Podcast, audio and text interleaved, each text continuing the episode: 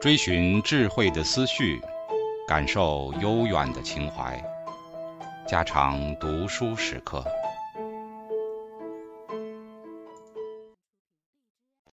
警告：慎入，非专业朗读，听后可能出现且不仅限于挺尸等严重不适，另切勿洗耳，以免污染水源。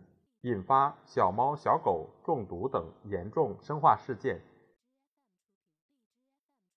中国文学发展史，作者生平简介：刘大杰，一九零四至一九七七，笔名修士，湘军，湖南岳阳人，一九零四年生，早岁毕业于武昌大学，进入日本早稻田大学研究文学，一九二五年。与胡云逸等在武昌组织译林社，同年十一月创刊《译林旬刊》，历任无锡中学国文教员、上海大东书局编辑、现代学生主编、安徽大学中文系教授、大夏大学及圣约翰大学中文系讲师、厦门大学、四川大学中文系主任、上海临时大学文法科主任。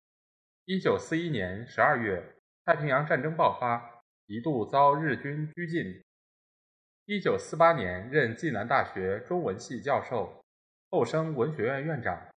这一年完成并出版了他的《中国文学发展史》。一九四九年后，历任复旦大学中文系教授、复旦大学研究组组长、中文系代理主任、全国作协、上海分会书记。中华全国文学艺术界联合会常务委员会委员，中国农工民主党上海市委副主任委员，又曾任《收获》《文学评论》《上海文学》等杂志编辑委员，中国文学批评史主编。一九五九年春，任辞海编辑委员会副主任、编辑委员会兼分科主编。一九七五年一月。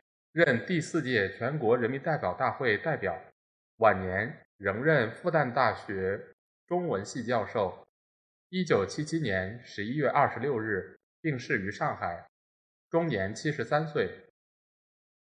著有《春波楼诗词》《红楼梦思想与人物》《魏晋人物思想论》《东西文学评论》《中国文学发展史》等，亦有《迷途》《白痴》《孩子的心》。《雪莱诗选》《俄国小说集》《高加索的囚人》等，编有《名人小品集》《山水小品集》。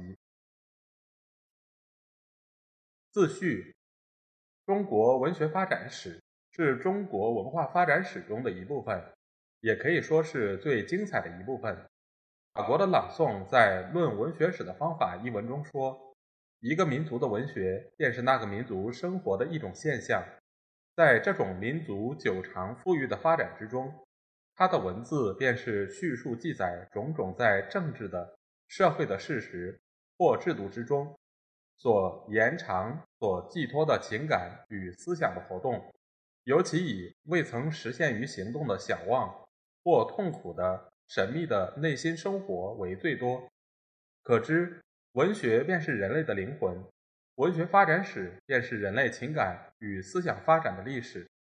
人类心灵的活动虽近于神秘，然总脱不了外物的反应。在社会物质生活日在进化的途中，精神文化自然也是取着同一的步调。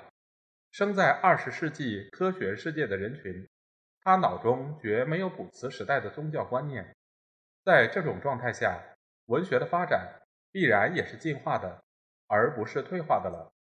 文学使者的任务就在叙述他这种进化的过程与状态，在形式上、技巧上，以及那作品中所表现的思想与情感，并且特别要注意到每一个时代文学思潮的特色和造成这种思潮的政治状态、社会生活、学术思想以及其他种种环境与当代文学。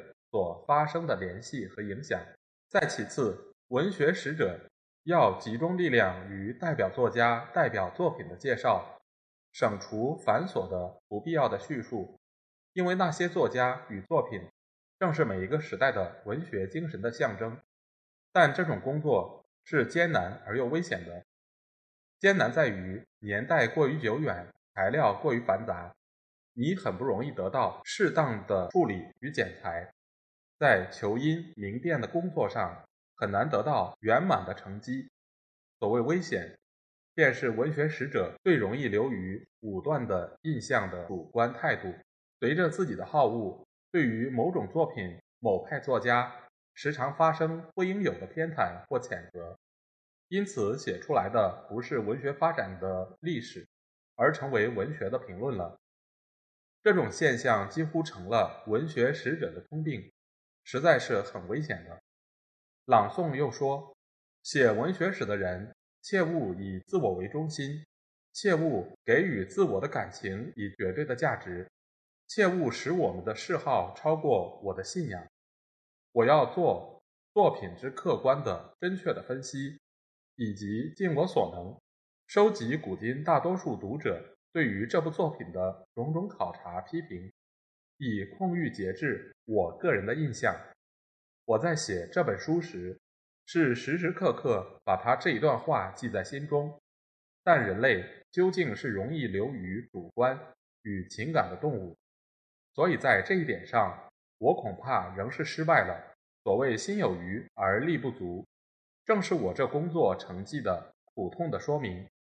我自己也知道，从事这种范围广大的工作，错误遗漏的地方是难免的。我诚恳的希望高明的读者们加以批评和指正，给我将来一个修补的机会。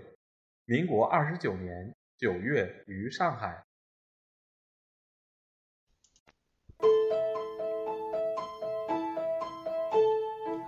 家常读书制作。感谢您的收听。